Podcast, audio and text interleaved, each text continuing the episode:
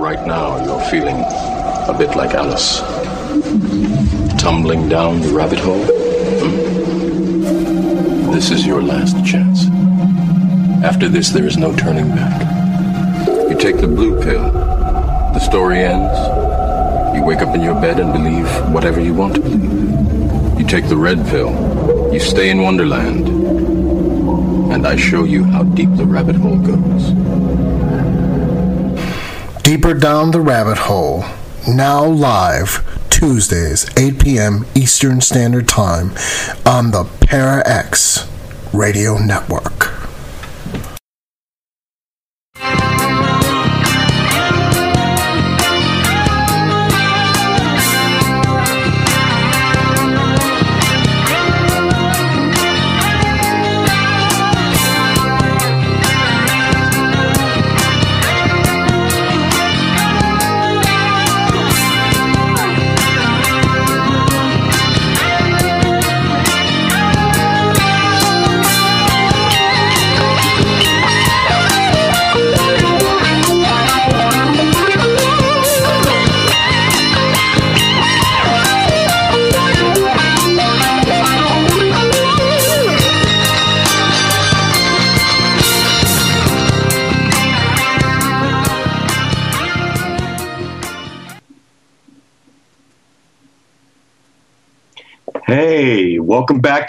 Down the Rabbit Hole. This is your host, Jason Michael Caldwell.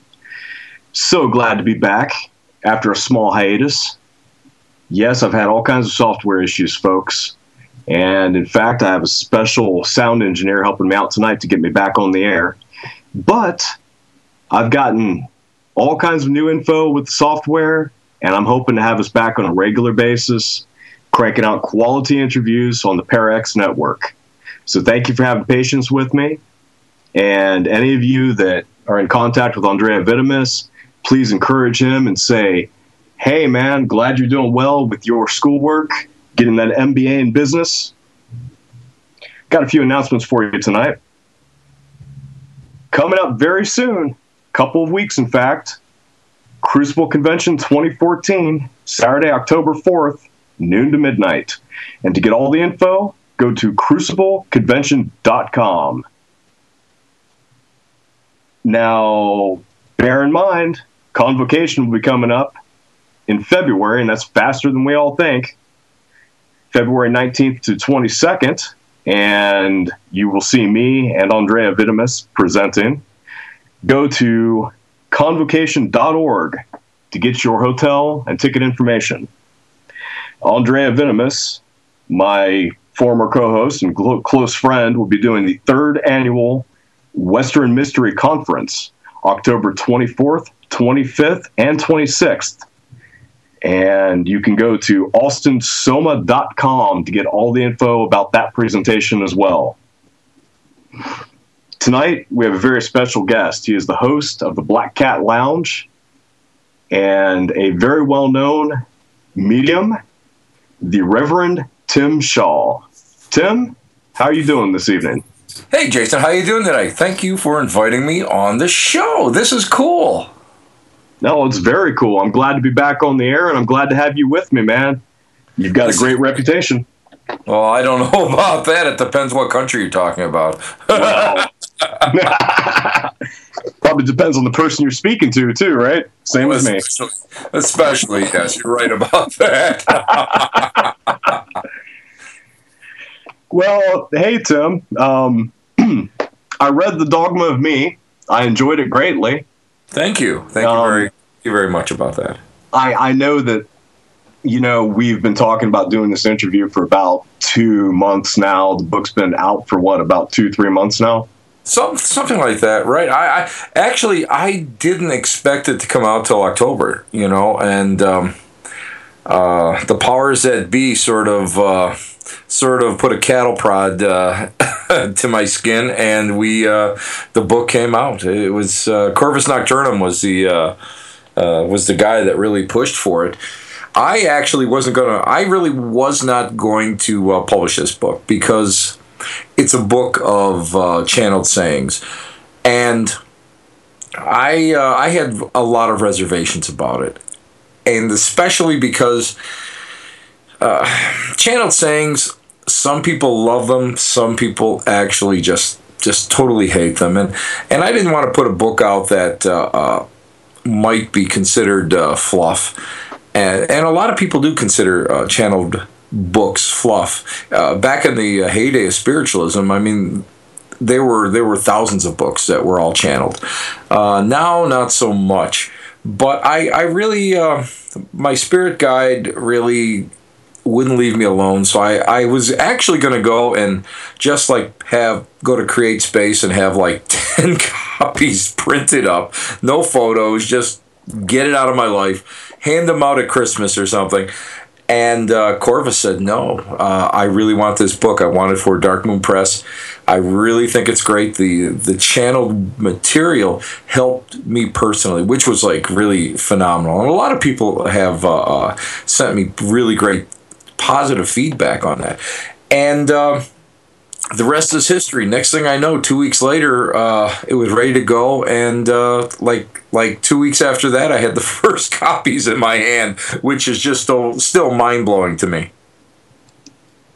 Well, you know, Corvus is a personal buddy of mine. He's just an all around great guy. So I'm glad you two were able to cut a business deal with Dark Moon Press and get that book out there.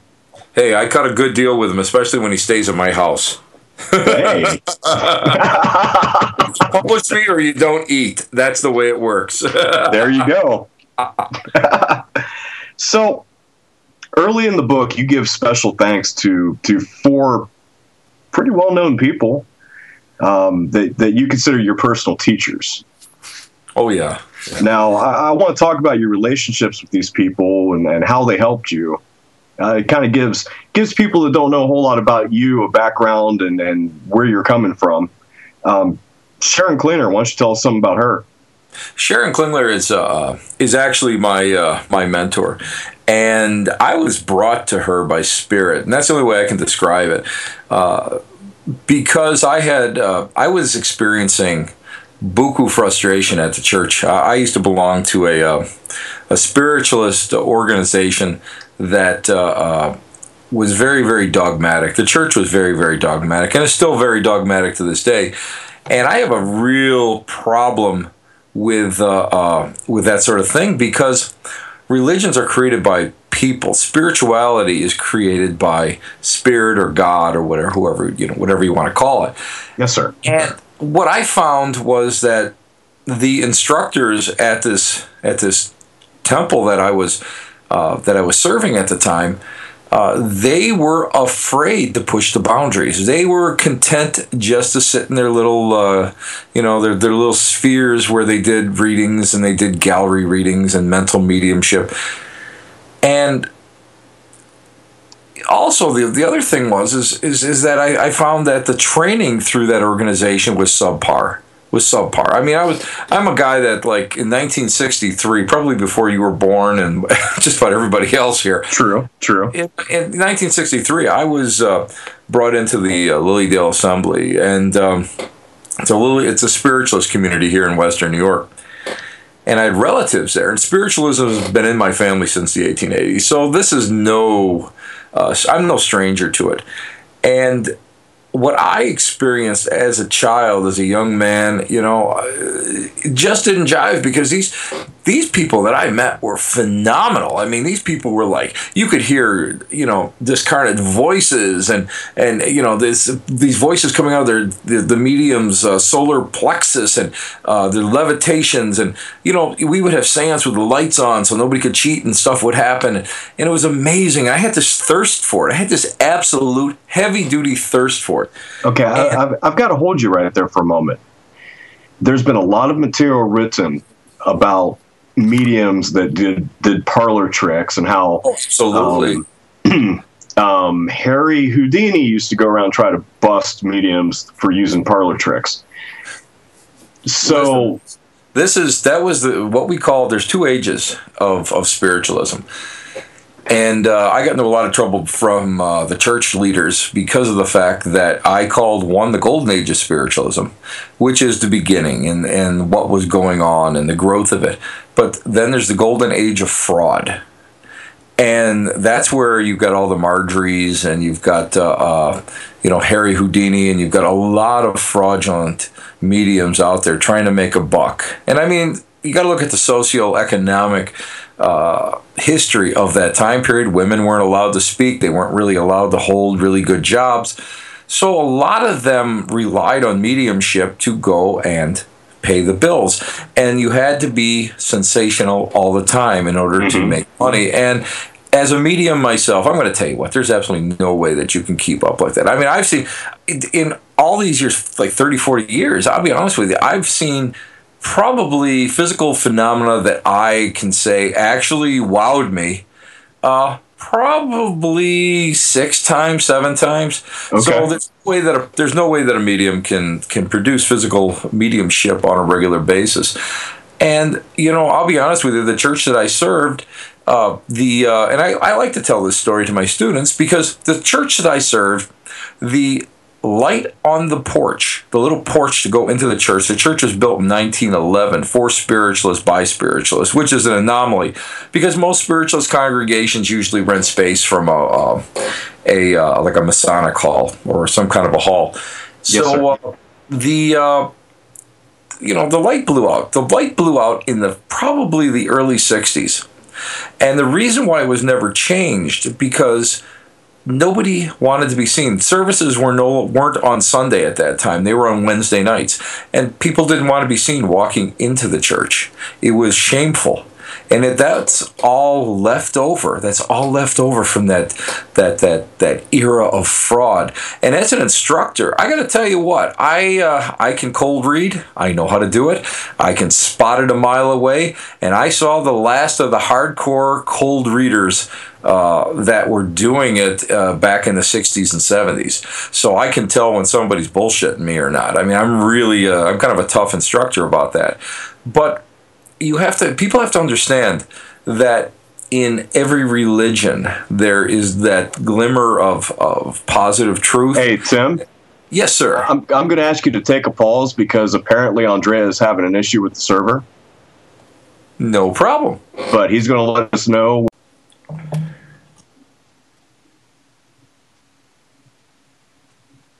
Okay. Okay, he's he's he's back with us. So apparently we are back on the server and everything's fine. And I just want to clarify with you, Tim. I wasn't trying to uh, point the finger finger at any fraudulism. It's just that. I, I don't think twice about it. There right. are frauds in, in religion. There are huge frauds in the paranormal community. Yes, sir. And, I mean, that that's why I bring this up because I want people to realize that some of us, and yes, we got verification they can't hear us now in the chat room, so this is good um, I've been blessed to have random spiritual encounters myself over the years. So I know as well as you, they don't happen all the time. They're a rare occurrence, but yes, they do happen. And I want the public to know, you know, yeah, just because there are frauds out there, don't think that everyone's a fraud and don't think that you can't have a real experience doing this work.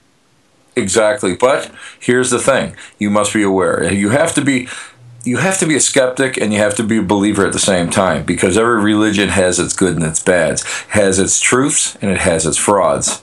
So that's why in the one thing I did like about the spiritualist religion, because again, I was brought up both uh, Roman Catholic and spiritualist, uh, and I decided uh, in my teens that I would go with the spiritualist uh, religion. Uh, that in most churches, they won't allow you to join them join the church itself for about two years.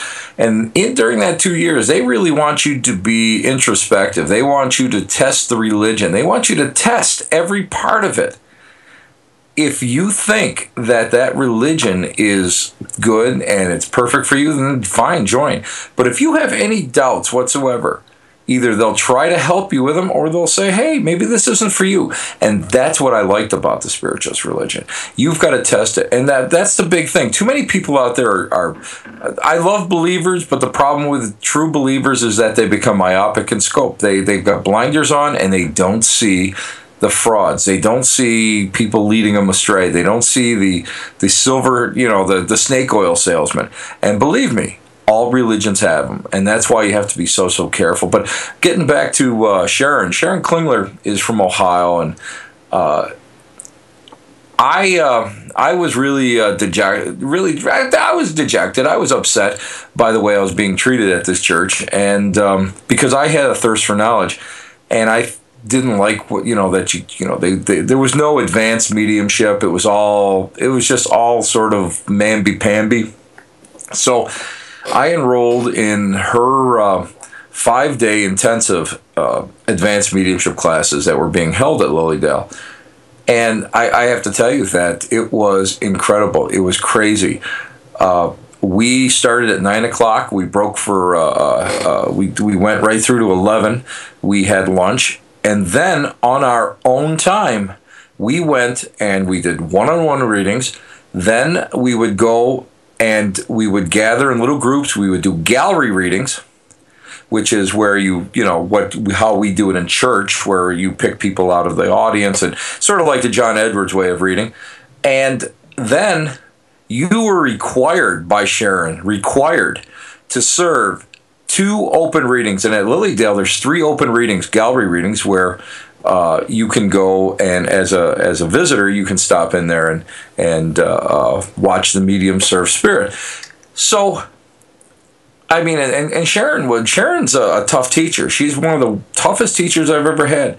But at the end of that five days, it was so intensive that I she pushed me to levels I never thought I could ever ever ever ever achieve. And she also instilled in me a thirst for uh, uh a thirst for knowledge uh, that thirst for true experience, which is why I, I do what I do, you know, and and I push myself sometimes. And you know, I just saw her. It was funny. We, uh, my wife and I, my uh, she had a, a, day off, and I got out of work early, and we took a ride to Lilydale. And sure enough, it was hysterical. She was she happened to be there, and ten of my classmates they were all there that day and it was so phenomenal. And uh, you know what? She always she looked at me and she said, "Out of everybody, she goes, you've really done so well for yourself." You know, and and that to me was that's all she had to say. And I looked at her. I said, "You know what, Sharon? You'll always be my mentor." And I tell everybody that because she's a phenomenal teacher and she's a just an awesome, awesome, awesome medium. So if anybody ever wants to go and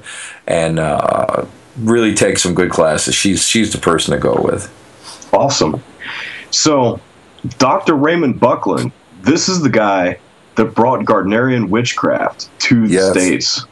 Yeah, now he's a, he's phenomenal. He's a, right now he's he's a, he's a he's an elderly gentleman, and uh, I met him sitting on the uh, porch of the Maplewood Hotel in Lilydale quite a few years back, and it was great. Didn't have a clue who the heck he was. Not a clue. I wasn't into anything Wicca or anything, you know, in the craft or anything at that time. I was strictly sure. spiritualist.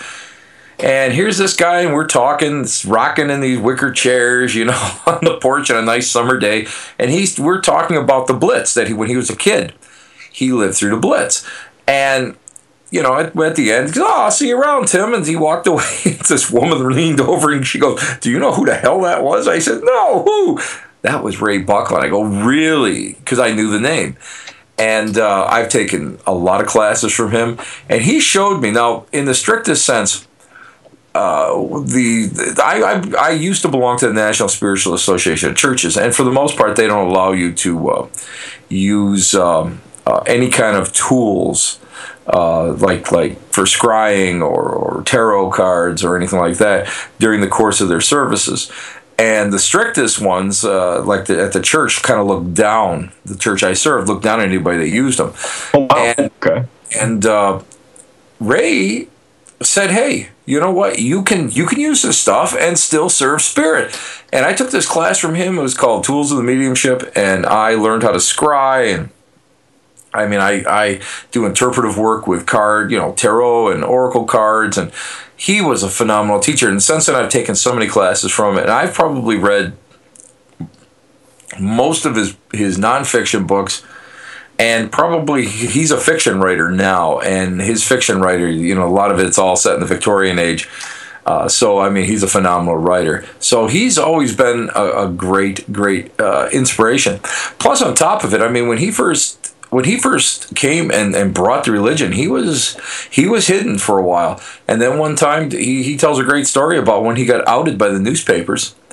And little kids used to you know, walk up in front of it, walk up and down the street in front of his house singing "Ding Dong, the Witch is Dead," you know. Oh, and his, somebody burnt his car, and I mean, there's, I mean, he he suffered some persecution, but he he persevered, and he really, you know, he did everything he wanted to do. He was a screenwriter. I mean, he met some phenomenal people, and. uh you know, I mean, anybody that can do that, overcome the odds, bring something to this, bring something to the table that's meaningful, and you know, I mean, just just the way he lives his life, he lives it on his own terms. How can you beat that? I mean, so he's a great oh, inspiration. And Dr. Raymond Buckland, man, he loves people too. That's just something that I've always noticed about him. Oh yeah, he does. He does, and he loves good cars. I think he just. I'm not sure if he sold. I think he just sold his Corvette. He had a beautiful black Corvette, and I think now he's. I don't know what he's driving, but he's always driving something. And the guys, his his wife Tara yelled at him. I, he he had open heart surgery a couple years ago, and she refused to let him fly anymore. so the guy is amazing. Yeah. Well, tell us something about about Tom Brown Jr. Tom Brown Jr. is an American mystic and uh, tracker, and uh, I had left the I had actually left the whole thing, this whole mediumship gig and ghosts and the paranormal for about I don't know about ten years. And oh, really? Uh, yeah, I had, I had an experience. I was working with a, a Siddhara isolation tank, which is a uh, a tank. If you ever anybody's ever seen Altered States with William Hertz, it's a cult film now.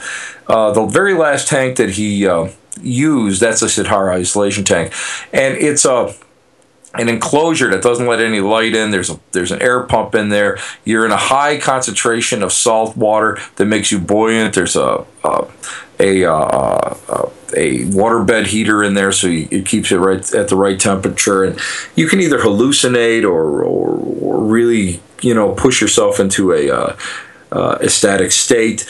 So uh, I've been doing that for uh, I don't know. I've logged probably 50 hours in it, not all at one time, of course, but I mean right. probably yeah, probably a solid 50 hours in there. And and uh, I remember uh, seeing something at, at, the place I was living in, and it was the first time I'd ever seen anything really objectively, which means through my eyes. And I was running a, a crew at night, and I remember saying, Wow, I just saw a ghost. That is phenomenal. Oh my God, this is great. And then I went to sleep and I woke up and my logical brain kicked in, and that was the end of it. Uh, I mean, I was freaked. It freaked me. And uh, the one thing. Okay, so, so the experience was not in the isolation tank, it was back home. It was yeah, it was back home. But the isolation tank is what led to it, because the isolation tank is what really opened me up to that point. I mean, I was okay. seeing, okay, I was seeing faces morph with my eyes open. Uh, I was, I, would be laying in bed and it would feel like my eyelids would just blow right out, and all I could see is, and I couldn't tell the difference if my eyes were open or shut, and all I could see were uh, like stars, uh, almost like, almost uh, to the point of astral projection. It was, it was pretty neat. But oh, uh, I, I know what you're talking about. So, what, but what you're telling me is you got into deeper and deeper trance states on a regular basis, and boom, yeah. Exactly. Okay. That's exactly it. And uh, like I said, I walked away from it for uh, quite a few years, and um, I got back into it actually through uh, backwoods. Uh, I was I've always been a big history guy, and I got into it through backwoods uh, uh, lifestyles. And what that means is we would go out in the woods and, and practice like 1700, 1800 skills and uh, live off the land for a few days. And, and uh, I, I was into big into flint knapping, huge into flint knapping. And that led me into Aboriginal and Native American cultures and religions and tracking. And uh, I don't know what it was, but uh, uh, this guy Tom Brown Jr. Man, he was. I read his stuff, and it's like he is like the most spiritual guy in the world, and uh, I mean, he is like this. He's one of the world's greatest trackers, but he's so spiritual. He had a great. He had an adopted grandfather who was an Apache medicine man, and uh, part of a medicine society, a tracking society. And he taught him all this wood lore and everything. And so I was all into it. So I was. I my wife sent me for my birthday to uh, the Omega Holistic Institute in Rhinebeck, New York, where he happened to be teaching on an intensive weekend, and man, it was like find sacred items, find sacred spots. But the greatest thing in the world was uh, they had us blindfolded outside uh, outside the lecture hall, and you would have to go so far to the beat of the drum in order to open up your senses. And you got to that one point, and he said, "Okay, don't take off your don't take off your blindfolds." project yourself into the inside of the lecture hall. Go. And we're like, what? Sure enough, I projected myself. I, I in my mind's eye, I, I could see how to get in. All of a sudden, I'm walking, and it's I always remember it was off to the left, and something told me to turn left, and I put my hand up, and there was a railing. And I walked up these stairs, and I put my hand directly right onto the uh, uh, the door handle. Walked right in, walked into the middle of the hall, and his son uh, stopped me and took the blindfold off. Said, "Congratulations, you you were one of six that actually did it." And uh, that was it was just an amazing, uh, just an amazing experience. And after that, I started really getting into uh, the spirituality of, of of the Vision Quest and and uh, and the spiritual and learning Sweat Lodge and and understanding uh, natural awareness. And from there, I, I started looking into healing, and uh, because of him and working with energy, I got involved with Reiki healing, and through Reiki healing, uh, all of a sudden that mediumship ability came came out again, and it was at the same level that I had left it at, and the, the rest is history because I I incorporate everything in everything I've learned uh, into what I do. So uh, Tom is he's a really he's he's out of Jersey. He's uh he's, he wanders the Pine Barrens, and I, will always remember that. He's the, he's actually the guy that's got me interested into uh, wandering the woods looking for werewolves and Bigfoot and stuff. You know, so you never know what's out there. Awesome. Um, Mike Bastine, tell us something about him as one of your mentors.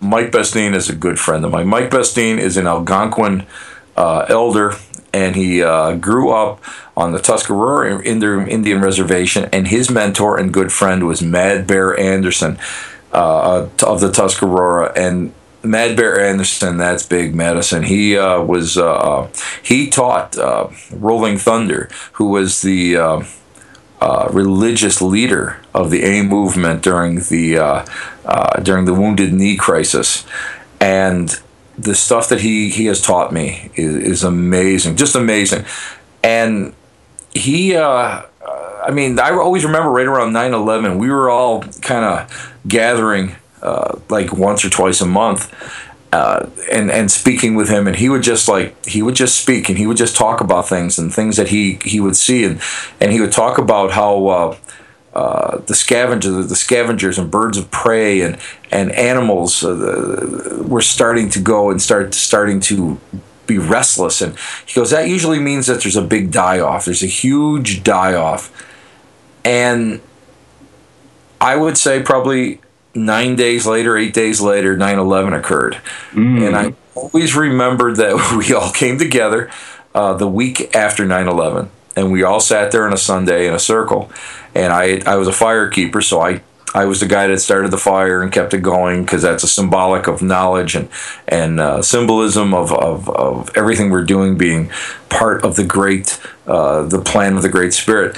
And we, uh, uh, he sat there and he said, "Listen," he said, "I'm just going to tell you something, guys. I'm going to tell everybody something right now.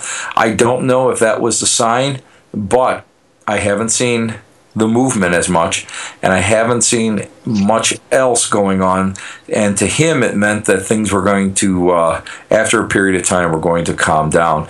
And and he was right. And he uh, he he really is a he's an amazing person. And uh, he leads by example, and he's the, the the work he does is phenomenal. And I had a bad case on a reservation, and um, uh, it was the only time that I believe that I had gotten attachment in all these years. And uh, uh when I decided to step away from the case, which was the right thing to do, uh, I had to find somebody to take it over, and it was a uh, it was all about false face medicine, and there was there was a lot of that that was that was involved in it, and the neglect okay. of the neglect of these these these uh, these wooden masks that are carved out of living trees, and uh, they're they're they're they're actually part of a creation myth where there's a good uh, there's a good uh, uh, brother and a bad brother, and a good brother or the bad brother says, "I'm better than you. I'm going to move this mountain," and he huffed and he puffed, and the mountain moved an inch, and the good and he says, "Brother." You know, you do better. And the good brother said, turn around. And he turned around, the mountain was there, and he busted his nose and his lips and everything, which is why on the false face masks, uh, the nose and the lips uh, and the face are you know of these masks are deformed. But if you don't honor them, there's there you have to uh, make a corn mush and rub it into the mouthpiece, and you have to blow kinnikinnick, which is sacred tobacco smoke, into the nose, and and you don't honor these these faces. They can be a little cantankerous, and that's what we think what happened. And I turned it over to him, and uh, my I always remember Mike saying, okay, don't worry about it. That's it. You're done. And I said, well, you're going to tell me if anything happens? And you go, nope. He says, nope, I'm not. That's no, you're done. And I had a respect for him. And he looked at me. He says, listen, just, you know, you have your beliefs. We have our beliefs. Sometimes they, they mesh. Sometimes they don't. Okay. You're a white man. I'm a Native American. We'll handle it. Don't ever, you know, don't worry about it again. And I had never have. And, uh, you know, so uh, Mike has just been a great friend of mine. He's uh, and he's a great mentor. I, you know, you call him up and you have a question, he's always there to answer. So uh, yeah, he's he's a big influence. Well, hey, you know, you got you got a great set of mentors there. So, with the dogma of me, you're referring to the muse. Now, let's talk about the muse. What do you consider the muse to be? oh, who knows what the muse is? okay. Okay. You know, it could be your higher self. It could be uh, inspiration. It could be. It could be an entity. It could be. It can be anything. And do you think that perhaps it's different things for different people? Absolutely, absolutely. Now, I mean, the muse for me uh, for this book uh, was is basically a, a, cat by the name of Cassius, and Cassius the Elder is, uh, someone who is, is I, you know, it's I, I, in my own head. I try to go and I try to to to get more information from him, and usually most spirit guides will be a lot more open, and and Cassius isn't. Cassius speaks through his words, and um, you know, and his emotions, and he. Um, when I sit down, and I don't ever sit down to channel. I don't. I'll be, uh, you know, I'll be, I'll be at work and I'll be shoveling asphalt, and all of a sudden, like this, this saying comes into my head. Now it's like I have no idea. And a couple of my friends say, "Well, he is so, you know, stringent. He is so boisterous. He is so forceful. He could probably, he's probably your higher self." Listen, I don't know. I don't know. I don't believe he's my higher self, but I do believe that uh, whoever he is, he he he just he has such a a love for mankind, and he's just so disappointed in the in the way mankind is is conducting himself themselves, and uh, he. Uh, I believe that uh, uh, we're all we all have spirit guides. And we have like i believe that we have one guide that's like a gatekeeper allows uh, some some other people to come through our lives and we and we all get guides. They come and they go. And uh, i believe that when uh, uh, when a certain time came when it was time for me to to really open up and to really start thinking about the the philosophical ramifications of, of what spiritualism means to me and, and, and what and I mean we all go through the dark night of the, you know the, you know that that, that terrible uh, dark you know, night of the soul. Exactly uh, you know that absence of of of, of true philosophical and spiritual meaning. And I think when that happened to me for a short time, uh, during one of you know during a, a period of my uh, when I was doing my uh, having uh, surgeries, uh, I uh, it just opened up and, and this guy came through and and actually he came through during we were doing a were doing an online seance. My my little sister Marla Brooks and I do. Uh, we are doing. We might do another one this year, but we I took off I took off a year last year, but you know just to, just to see what happens, and. Uh, all of a sudden, you know, we had some milder people come through. Then all of a sudden, this forceful guy came through, and I remember Marla even like like trying to like chat me and go, what the hell is this? You know? And she was she was afraid. And she goes i wish you had warned me. I said i wish i could have warned myself. Right. Because he was just so forceful and really pissed off at the way man conducts himself. So uh, I'm, I'm a true believer that, that he is part of a spirit band that's with me. I know uh, a woman by the name of Edna Burbank from Oklahoma that, that lived in the uh, early 1900s, the Oklahoma territories. She was sent to me to uh, uh, understand what seance is and how to do a proper seance. And uh, because the children's seances, the ones that I had attended, are a little bit different than than the more stylized ones. Mm-hmm. And it really, I mean, it wasn't until about a year or so later, after I had channeled this work through her from her uh, in a group session, that uh, I actually found the Reverend Jane down in Erie, Pennsylvania, who wrote this little tiny book all about uh, the way you know she was taught seance by someone who was you know, you know from another generation and it was almost exact, which was so cool. I mean, I, I knew some of the basics, but I didn't know the etiquette. I didn't know the procedures.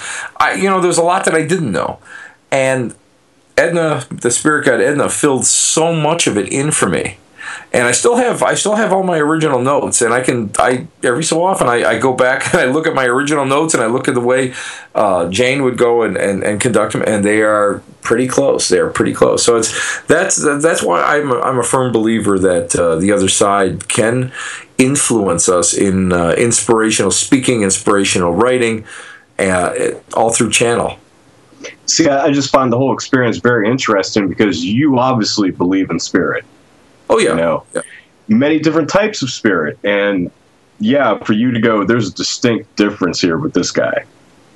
Oh yeah, it's, it's Yeah. you know this is not you know what he is most of the best way I can describe it is a lot of people are have, have got these uh, roses and blooms coming out of their ass when it comes to uh, spirit guides. Forgive my my description, but you know they're so sickening sweet, they're saccharine, and you know, and, and, no, they really are. If you, you know, a lot of people are like, oh my god, this and that, you know, and it's like, oh, that's great, you know. And here I get this guy that's all full of fire and brimstone, and it's it's really different from what a lot of what I was taught, even as a kid, or even you know through my own spiritual growth over the years. And uh, then I was kind of worried about it was negative or demonic, and then it just wasn't. It's I know that it isn't. It's just that you know his his his words are are are issued in frustration sometimes. Uh, but I mean, it's really. Uh, I did, I didn't start really recording them until about a year after they started. So I, I probably lost about 60, 60 to 70 uh, more uh, little passages that, that, that he had you know that he had uh, he had uh, inspired me to uh, and channeled through me. And i don't even i'm gonna be you know jason i'm gonna be honest with you i don't even know. I, I can't even tell you why i started writing them i, I have no idea why i did it.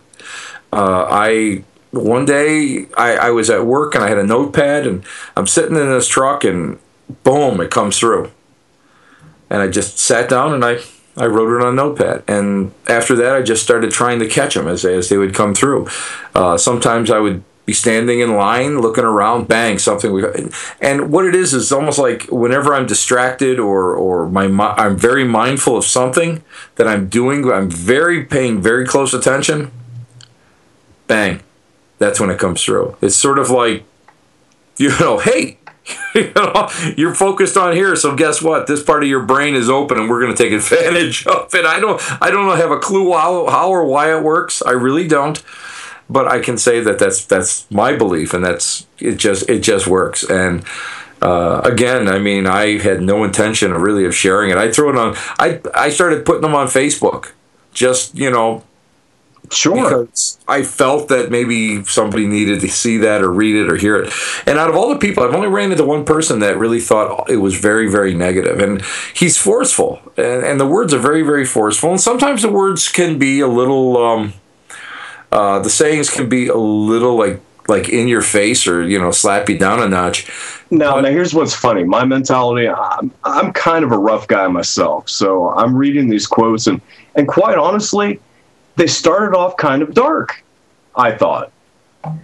But, oh, Def- but I had an appreciation for that. It was almost like we're going to speak about death so that you know how it is to live.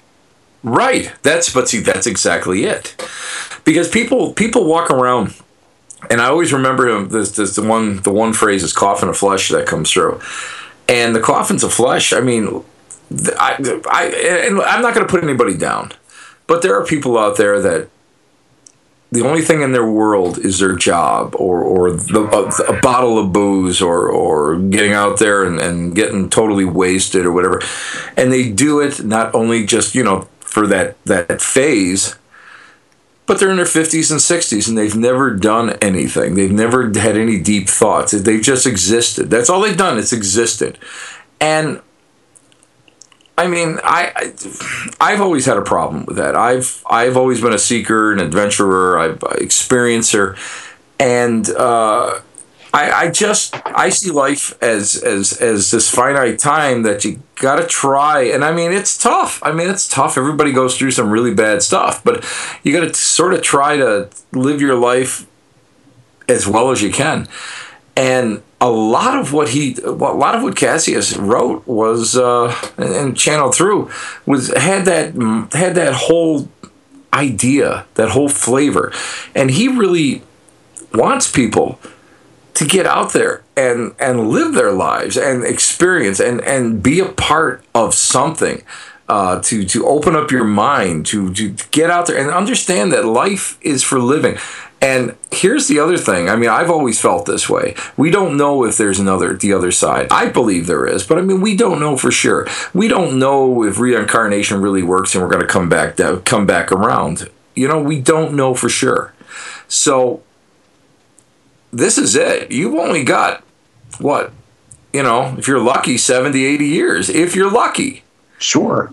So get out there and do it. That's why that's why I I started to embrace uh, the paranormal as much as I did because of the fact that, and again, I mean, paranormal when I was growing up was pretty much normal, you know, but I, I we were never, you know, again, when it came down to tools and stuff, technology, it, it, was sort of like you know let's not go looking for it. If there's a problem we'll do a, a we'll do a spirit rescue circle. We'll try to convince that spirit to go on and and not be so landlocked to whatever location or a family or a person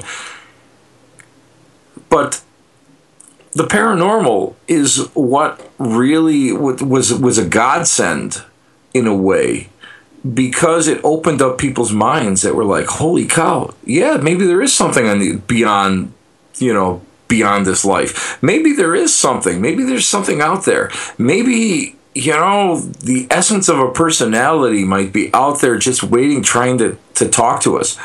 And again, I mean, I was I was just fascinated by it. So I, I and and I saw the resurgence of. I'm not just going to say the spiritualist religion, but I'm going to say I saw the resurgence of a lot of religions.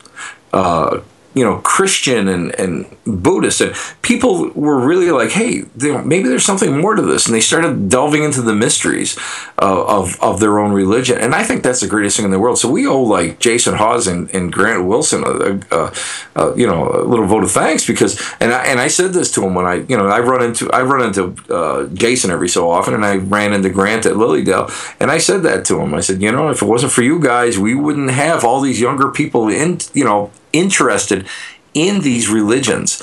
And that's you know that's the bottom line. The interest is so important. Exposure to something more than you know you know sunday's football game.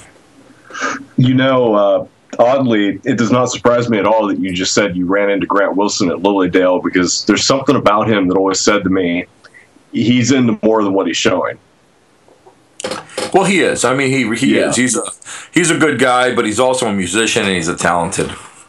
Really, he's a, he's a talented writer, and uh, I think it was. Uh, I see him coming back now, and I'm glad. I'm glad, and you know, people don't realize the grind. I mean, I, I did a pilot for Spike and I've done some other stuff, and uh, you just have no appreciation for what these poor guys go through.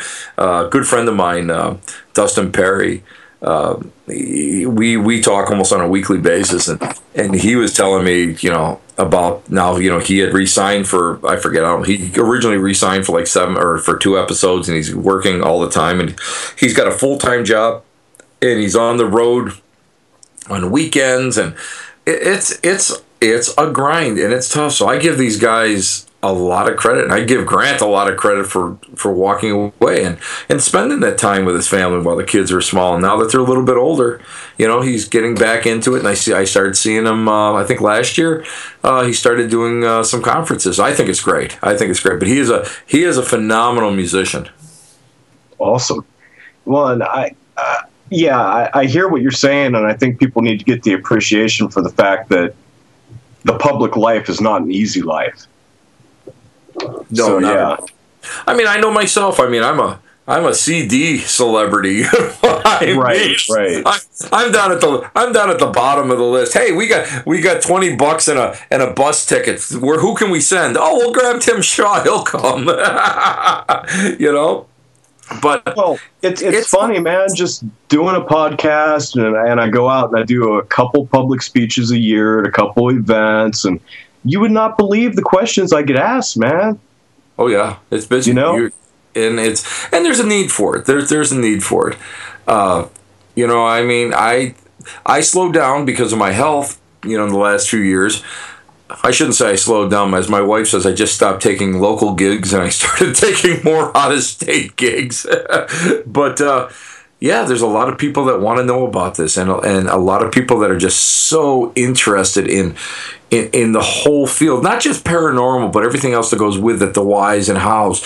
Uh, you know, why I don't believe in demons and angels. Uh, I believe in vibratory states. And, you know, what's the difference? And, you know, when we start looking at negative and positive and, and, and different phases that may, uh, you know, for a better, uh, for a better description, uh, you know, something that may be, uh, you know, related to what they would call possession or or hoodoo or voodoo or you know I mean there's so much out there and that's why you have to you you know so many people want so many questions ad- answered and uh, sometimes you got to be the way shower you know sometimes you got to sit down there and just answer a couple questions and just say geez I don't know but maybe if you look here maybe if you call there.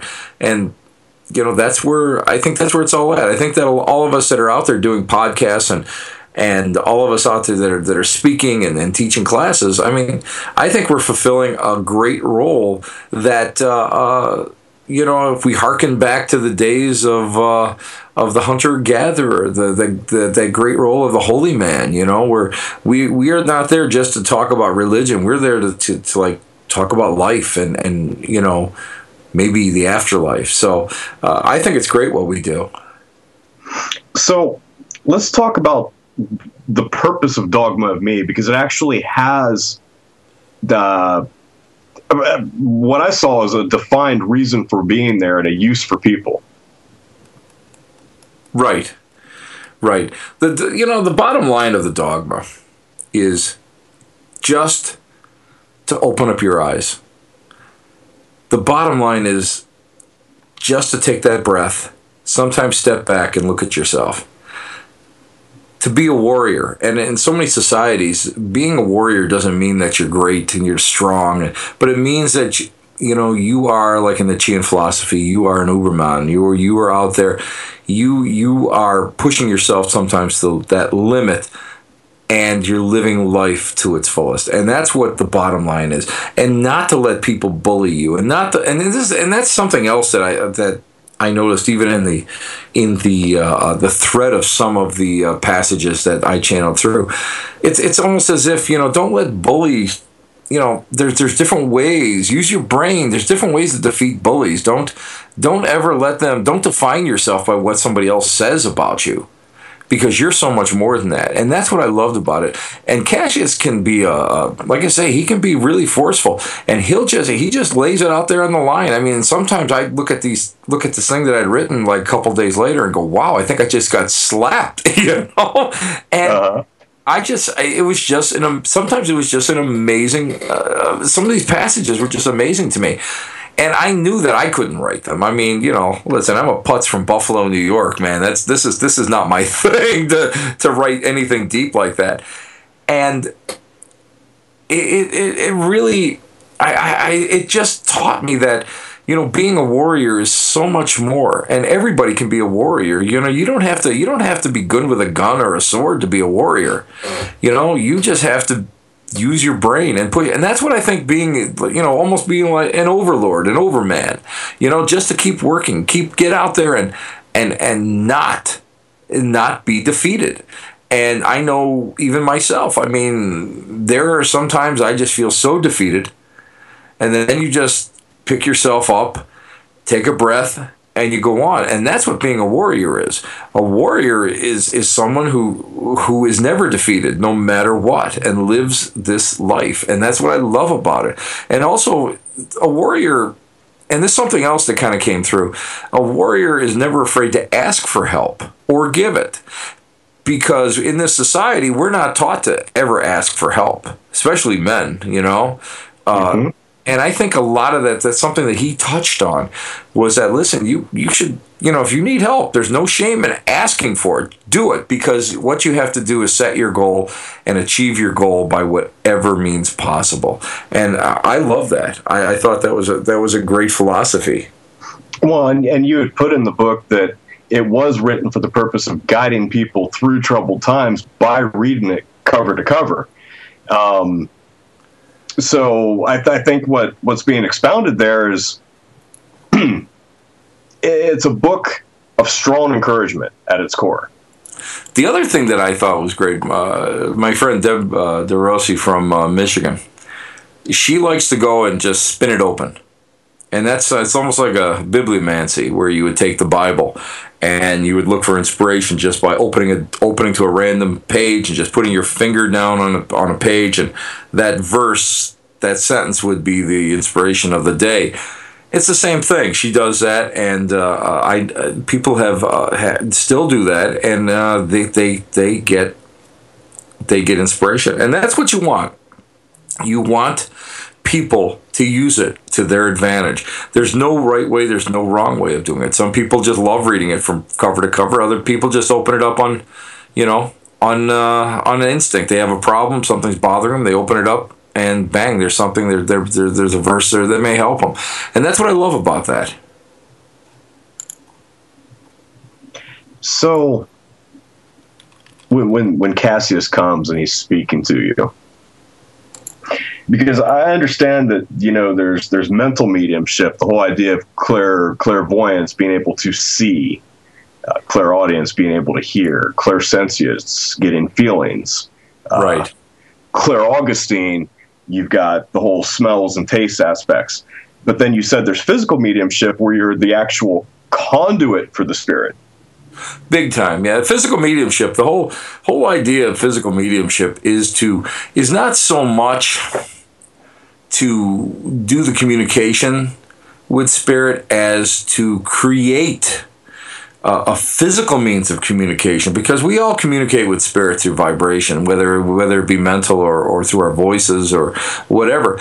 But physical, true physical phenomena is an interaction between man and spirit, and that's what you want. The the the uh, the production of ectoplasm, which uh, in the old days it was you know human um, fluids, invisible human fluids that would emanate from every orifice in the body and mix through through spirit pharmacists, and it would create this crazy goopy thing, you know, like cotton candy.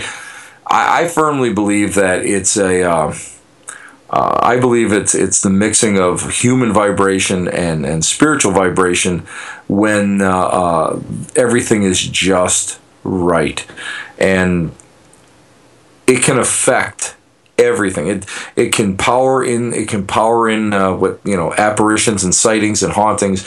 It can manifest in in doing a thousand things. Uh, uh, levitation and and you know if you if you believe in table tipping or table turning, the you know that type of communication, the wrappings on the walls, uh, that's true. That's that's that's true physical phenomena. You that, that that's that is something that again I craved it. I craved to learn more about it, and the churches never taught it because they were ashamed of it because of all the charlatans that were out there. At least that's my take. That's right. my take. That's right. not the church lines, you know. That that's but that's my take on it because there's no other reason why they didn't teach it or they were afraid of it. And in this business, you can't be afraid. You've got to be able to go and uh, I don't. I'm afraid. I, don't like the dark. I'll be honest with you. I don't like when people jump out at me. That's why I don't like fun houses. But you can't be afraid of this. You have to. There's fear has no purpose in, in, in what we do. It's a detriment. So you have to you you can't be afraid of this. And when it comes to physical phenomena, you can't be afraid of it. When we were we we were doing a séance, a closed séance, which is the same people meeting at the same time every week for months at a time. And we started with like 12, 16 people. And when we started getting some heavy duty interaction, we were down to six people because people were just starting to freak and they didn't want anything to do with it. But when you don't have fear, all of a sudden, then that's when it really starts to manifest, and you start getting true physical phenomena, which leads into intensive communication. And that's that's that's that to me was that's like nirvana. That was that was just uh, just an amazing time period in my life. So I'm going to get myself in trouble, but I'm going to I'm going to take this leap. Go ahead. Would you say that deep physical mediumship is akin to what we would call possession in voodoo? Actually, yeah. Actually, yeah. The only thing with possession, you have to really watch it. Hoodoo and voodoo, that's a whole, and Santeria, that's a whole different religious type of deal, and it's a philosophy. It's all the yes. harnessing of energy. It's a, it's a big thing, harnessing of energy, focus, and intent. Uh, possession, that can that can manifest in a lot of different ways and there's a lot of reasons. I, I believe true possession is very very rare and true possession i'm talking about temporal possession because full possessions are extremely rare. Mm-hmm. and in those cases uh, you have to be the right person at the right place at the right time. And if the if there is something there now i don't believe I, I believe energy is neither positive or negative it has to be influenced by a person or a you know spirit personality and there's a lot of lower spirit personalities out there and if you just happen to be the right person at that time that doesn't realize uh, what's going on it can be it can be detrimental I mean, you can. Uh, the book I wrote about uh, the C2D1 haunting, Please Talk with Me, uh, really touched upon what I believe it was a temporal possession attempt uh, by an entity that may have uh, been had its life cut very very short uh, and too early and very very grotesquely. And this was something that this hatred or you know that it just it just resonated resonated. And uh, uh, that's a little something a little bit different. Possession is a little something different. That is you have to have something with intelligence. Yes. That that goes with it. Like uh, you know i mean you can thought forms uh, can gain intelligence. Uh, uh, that's what you're, but you have to be very, very careful with that uh, when we start talking about it. But everything else that we work with, especially like hoodoo and voodoo, that's that's a whole belief system. So it's the uh, belief of the downtrodden, the slave classes, and um, a lot of that, a lot of that is uh, you know, was uh, offensive uh, practices uh, created for defense and uh, I, fir- I firmly believe that there's no karmic retribution for anything like that. Uh, so I mean, it's it's it's it's an it's an important thing, but again, a lot of it all delves down to uh, focus and uh, intent, especially hardcore focus and intent. You can move mountains. Yes, and you have very different belief systems, but some parallels that kind of interplay there. Oh yeah, definitely. I mean, I friends of mine are are, are voodoo people, and and and uh, uh, I love this little Santeria shop that's that's here in uh, Buffalo, New York. Uh, uh, I just I love it. I go there. I'm a I'm a big candle guy now, so and I buy all my candles from him, uh, and and anointing oils. There's a lot to it, and I, I'm a firm believer that it doesn't matter what you believe in. It doesn't matter your religion it really doesn't. It's just that you should have a religion. It's what you need to believe. You need to believe in something. And if you want to, and I believe in the KISS theory. Keep it simple, stupid. Yes, uh, sir. Believe in a believe in a supreme being. Believe in intent. Believe in prayer, and believe in meditation. And I think that you'll have a full life. And and that and I believe that there is an afterlife. So hey, we only have a few minutes left, Tim. Why don't you? That was quick, man. That was that was real yeah. quick. Said, come on, that I didn't. I was kind of afraid. Why don't you uh, tell the listeners, man, about the Black Cat Lounge, how they, what time they can catch it, and the best way for them to buy your books so that you'll make the most profit from them. Well, Black Cat Lounge is heard here on Para X Radio every Thursday night at 8 p.m. Eastern. And uh, you can buy my books by going to my website, and you can also find out where I'm going to be like wandering and bumping into places uh, uh, in the future. Uh, if you go to my website, which is www.theblackcatlounge.net, make sure you put the THE in there. You're going to end up going uh, to a porno site in Austin, Texas, uh, which, is, Oh, which is always fun. But uh, and and mostly this this week is great because tomorrow I'll be at the uh, Lake uh, Lake Erie or the Great Lakes. No, how does it go? Uh, Lake Erie uh, Seaway Trail Visitors Center in Hamburg, New York. I'm going to be uh, talking about haunted buffalo and beyond. And this weekend I'll be at the Unitarian Church in Buffalo, New York, and Elmwood, uh, and I'll be speaking at the Pagan Days, the third annual. So I, you know, I got a I got a full plate going, Jason. awesome. Well, with that, hey, I'm just gonna have. Um, I'm gonna let the sound engineer go ahead and take us out, and I want to thank everybody. Have a great week. Be with back with you in a couple weeks.